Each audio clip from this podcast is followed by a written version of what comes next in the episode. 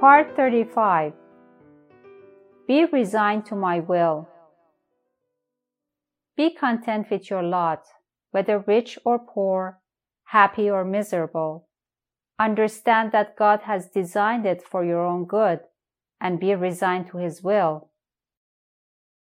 Be resigned completely to my will, and my will will be yours. Some like work, some like play, but when you do it for me, then it is the same. This is Vedanta in a nutshell.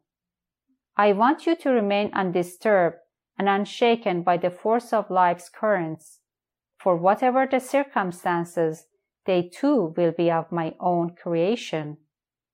If you endure your lot with patience and contentment, accepting it as His will, your loving God